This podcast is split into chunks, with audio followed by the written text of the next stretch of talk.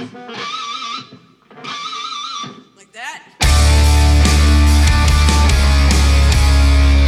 exposing them to life where everybody supports you.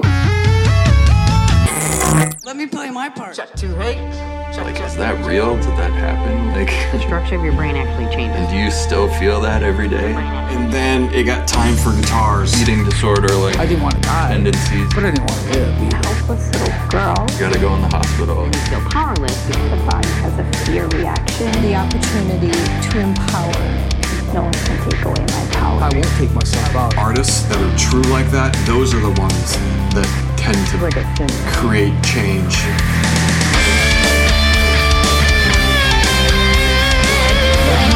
Well, I'm talking to a bunch of people, you know? Should be just as them if I'm, Yeah. you know, well, that's an interesting, an interesting topic when we get into get into the mental health thing, and I want to talk about what your organization does and what you guys are all here for and why we're hanging out first before we get into that. But don't let me forget before we get done to talk about this concept of, and it's kind of a paradox. Like, is recovery asking the world to adjust to us? Mm-hmm. Or is recovery building those calluses so that we can go out into the world as it is and deal with it? Mm-hmm. Because these days it's all, and there's nothing wrong with it. It comes from the heart. It comes from a good place. But there's so much about trigger oh, warnings. oh i hate i Right, just right. so and that's not exposure. no That's not exploited. Mm-hmm. And that's what the whole transitional idea I is have about. such a hard time with that. Everything on Facebook, all the eating disorder groups, they've got trigger warning. Trigger, trigger, trigger. Pretty much every Yeah. thing everybody ever says is trigger warning. But are you going to have your newborn sign a waiver? No. Like, Right. listen, this is gonna suck, and you need to sign here. Like, no, you, you, we're here. We have to mm-hmm. deal with this one way or another, and there's always ways to be more sensitive. Mm-hmm. Um, but I'm struggling to find the line as a mental health advocate between sensitive, enlightened, you know, woke, mm-hmm. and like uh, just over. Am I accommodating the disease now? Yeah. Is the disease in charge? So let's back up. Living Proof MN. We're here in sunny Minnesota, and I'm actually not joking. It's not January. It's summer right now, and it's absolutely gorgeous. I'm going hiking after this. Um, and I'm here at this beautiful house where everything is made of wood like I like it. I might move into this porch. this is a le- legit hangout room. Like, this I spot is cool. You're going to, six months from now, you'll be like, I'm still kind of sick. Yeah. I think I'm gonna hang up on the fireplace. Just ignore me. so while we go around the circle, I'm Teresa, as always. Um, I'm Cal's wife, and I run the Kelly Nicole Foundation, kind of. Um, and let's go around the room and just kind of say what Living Proof is, and you guys can introduce yourselves formally. Cool. I'm Shira. I am the founder, I guess, president. I don't really like titles, but you know.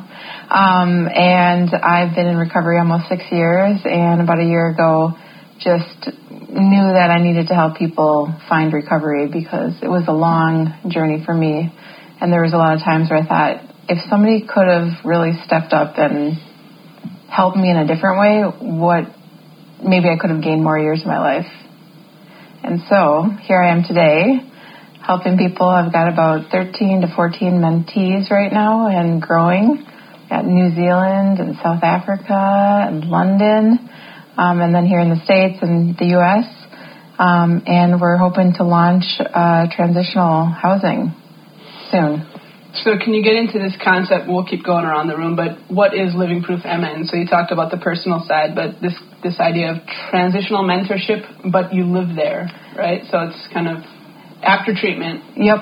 Kind of after they've established a kind of a good foundation, and this is really helping them to get back into life, not focus just on the eating disorder, but what it is that they thrive in and find purpose in, and um, just kind of like we were saying, exposing them to life and how can you deal with the everyday um, stressors in a different way, not using the coping mechanism of the eating disorder or whatever it is.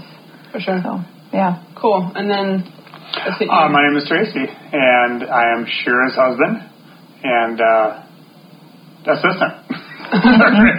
So have you been with this from day one, or were you doing this before you guys met, or? No. no, but pretty much day one. We met right after she left treatment. Oh wow. Uh, you know, they, they we attended, attended a writing group in the morning, And Shira left treatment and said, I need to do this on my own because they don't believe in me and they're not backing me up and they're not helping me anymore. So we met and shared stories, and I recognized a pain and a struggle in Shira and exchanging stories that I really that really resonated with me. And uh, I'm 25 plus years clean from drugs and alcohol. So I get the addiction part of it and the mental illness part of it, and uh, you know I see in Shira when she wanted to start helping people with this living proof MN, the passion she had for it and the desire she had to help other people. Right? She knows what did and didn't work for her, and she wants to apply that. And when we talk about the transitional housing piece, it's really trying to get people to adjust back into society because they're not going to adjust to them right? How do we get these people that have come out of treatment and know how to operate in society again, not using those coping mechanisms, you Yeah. know, those addictive uh, mechanisms, and that's that's it's a difficult thing, but it's it, it doesn't exist here in Minnesota. And it's weird because this is like when you said they wouldn't back her up. I'm curious who the they are. Well, the people in, in, in treatment, and Shira can tell us, you know, for herself, but, you know, they, they work in a business model. They need to satisfy their investors. They need to satisfy the corporation, right? So they're really not focused on the individual, and they can't treat the individual because it's not financially productive. That's weird because you think everything is trending these days. Here in Minnesota, we're in medical mecca, right? Mhm. We've got just a huge, huge medical culture, and you think if we're not getting it right, how bad is it in a place like you know M- Mississippi? How bad is it Oh, in gosh, like yeah. Tunisia or whatever, you know, wherever New Zealand, like you were saying, Mm-hmm. um, because this is like should be the cream of the crop as far as any kind of medical Right. condition. People travel the world to get to Mayo and whatever. Mm-hmm. Um, Well, and I think with eating disorders, unlike other addictions, it's such a vast, uh, what, uh, issue, right?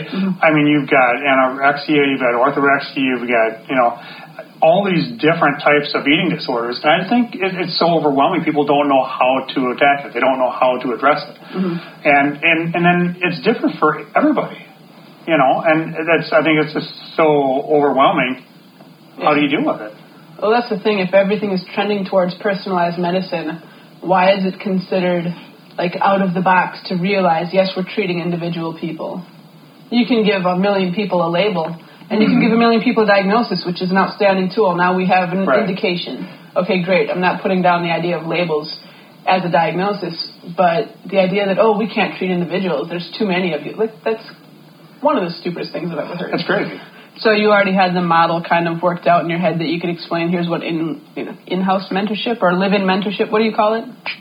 Live-in recovery program. Right, transitional housing. Something. Yeah. Yeah. Right. So people come out of treatment and they can come and literally live here in, in your home. And then if you have 14, obviously they're not all living here, right? You have people at various stages of Yes. support. Correct. Yep. We've got somebody coming in August for two weeks, um, just before she starts college.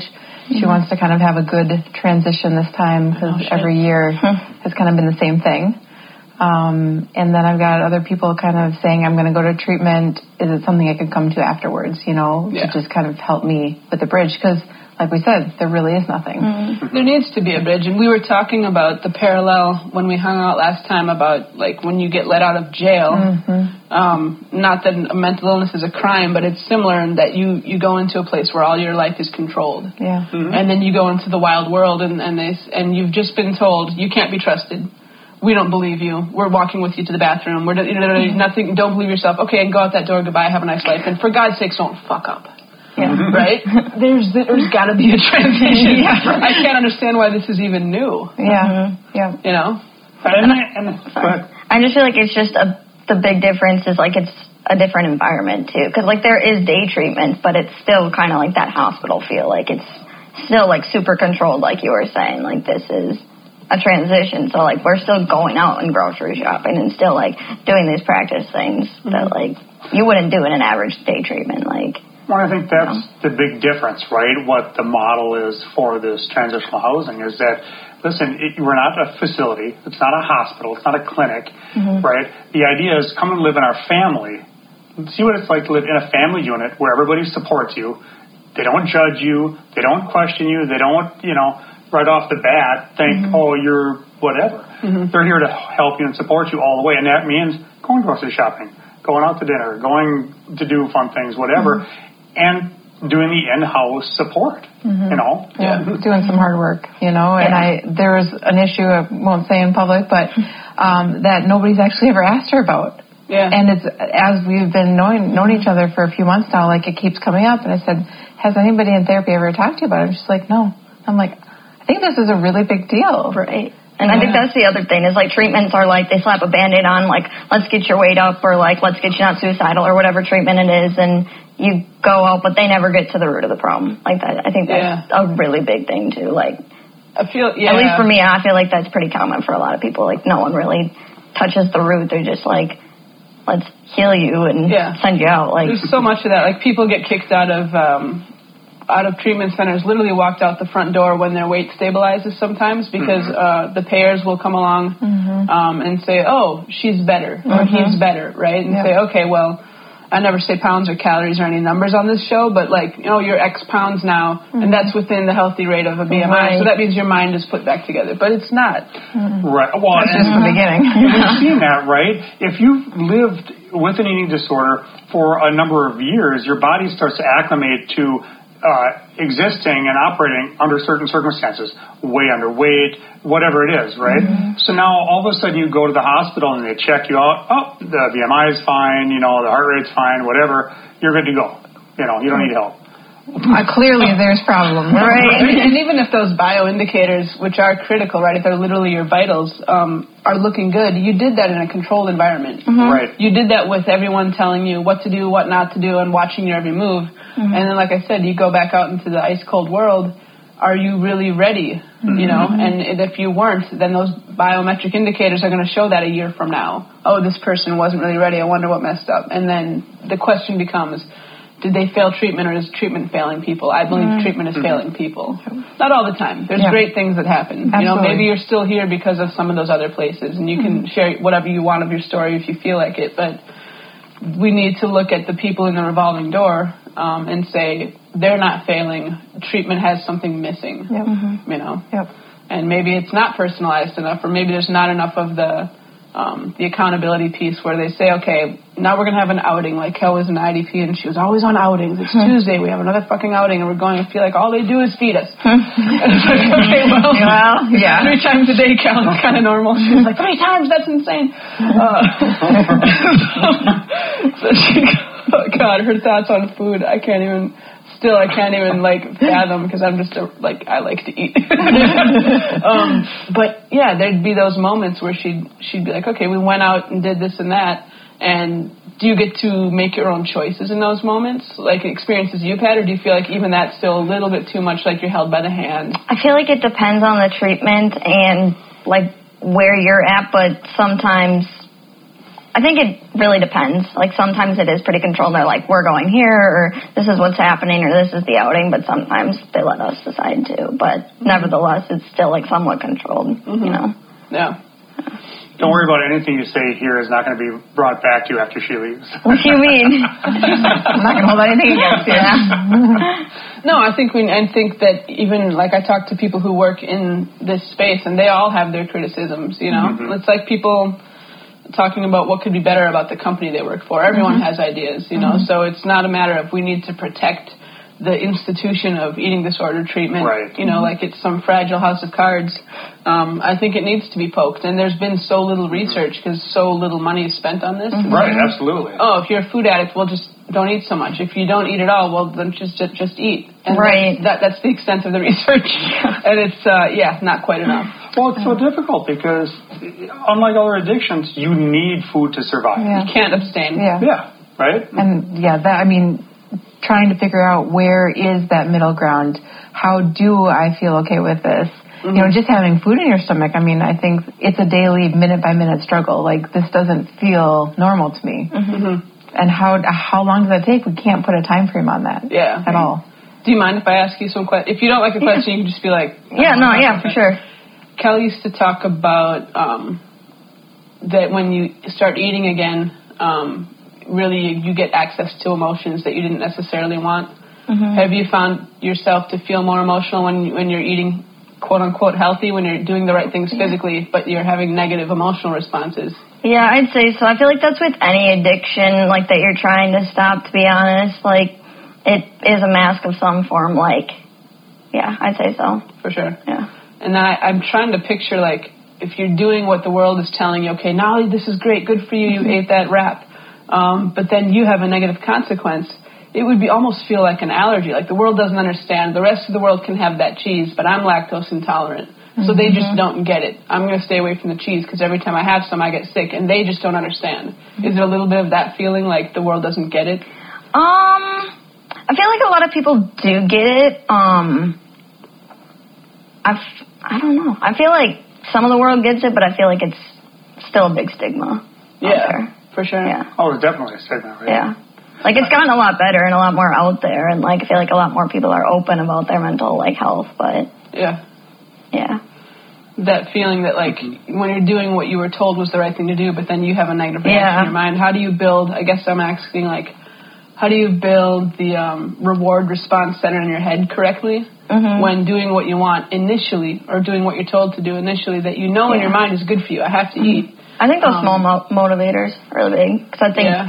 people use like the long term motivators, and sometimes that's not helpful because it's way too far away, and you're like, oh, I'll just have one more bad day. Like that's fine. Like Yeah. it's like one more meal is not gonna make a difference, but like if you make those like super short term goals, like uh, like Like your brother's wedding. Yeah, like my brother's wedding. Like I was gonna go to the hospital soon if I didn't start like eating. I was like, oh, I gotta like do this. Like I cannot miss my brother's wedding. Like I just gotta Wow. eat the meals and I just like have to do it. Like there's no doubt about it. And then, I mean, I don't know. I just think like getting those small, small motivators are super big. Were you able to do that then? Yeah. Do you look back on that and say, okay, can I? Like she can't just keep getting married, but right. hey, how's it going? You guys struggling? Should we do that wedding again? Are you interested in Mormonism? Um, uh, no, like, have you been able to like kind of create like another version of that so that you can come up with another small win? Um, I feel like I haven't found any like small term motive because that was just this past weekend. Like I feel like I haven't Oh. yeah found any like small term motivators like yeah, but I'm just trying to do it for myself, which is like really difficult. But like like I said, I've been going to treatment since I was 12, so 2012, and like eventually it's kind of just like you want to be done with it. Like Yeah. Yeah. When does life start? You know, mm-hmm. like Yeah. when you know you can't live your whole life in a hospital, right? Right. Yeah. And I mm-hmm. feel like this is like really different too. I keep trying to remind myself that like this isn't. I'm not just going back to Melrose. Like this isn't like another Emily program. Like this is different. Like Yeah. that's another You thing that keeps me trying. day. Yeah. Like this is different. You said something the other day about deciding, you know what, maybe maybe I'm not going to work towards that concert, right? Maybe I mm-hmm. just need to say, yeah, that's what I. Yeah. need to do. Because like I had been a year and seven months self harm like free, but then I relapsed like a couple months ago, and then they were like thinking of like motivators for me, and then they were like, "How about a concert?" And I was like, "Oh, it'd be awesome!" And I found someone, and then the other day I was like, "I shouldn't need a concert to not self harm. Like I should just do that for me. Like Yeah. you know." It's easy to say, but then you're shooting yourself, which all the counselors talk about. Right? Should have, would have, could have. The word should is not always the greatest motivator because we can always hold ourselves, you know, to a higher Mhm. standard or see that higher standard and say, well, I didn't get there today, it must suck, you know. Mm, Um, so that's a tough thing. yeah. So what's been, um, what's it kind of been like having something different than the r- regular revolving Mm-hmm. door back to treatment, back to treatment? I feel like it's nice to kind of have like a homey environment. Uh, it's like my dad always says, like the hospitals are just always like such a cold environment, you know, and like you said, it's super controlled. Like that isn't helpful when you have an eating disorder, kind of when everything's so controlled and you don't have like Mm-hmm. any semblance of control. So it's kind of nice to have like a little bit more freedom and like I don't know, it's just nice to like have like be in a home and not hospital. you know? For sure. I think one of the things that I'm still trying to understand is so many people don't know anybody in recovery. They don't know anyone Right? else they can talk with about this. Yeah.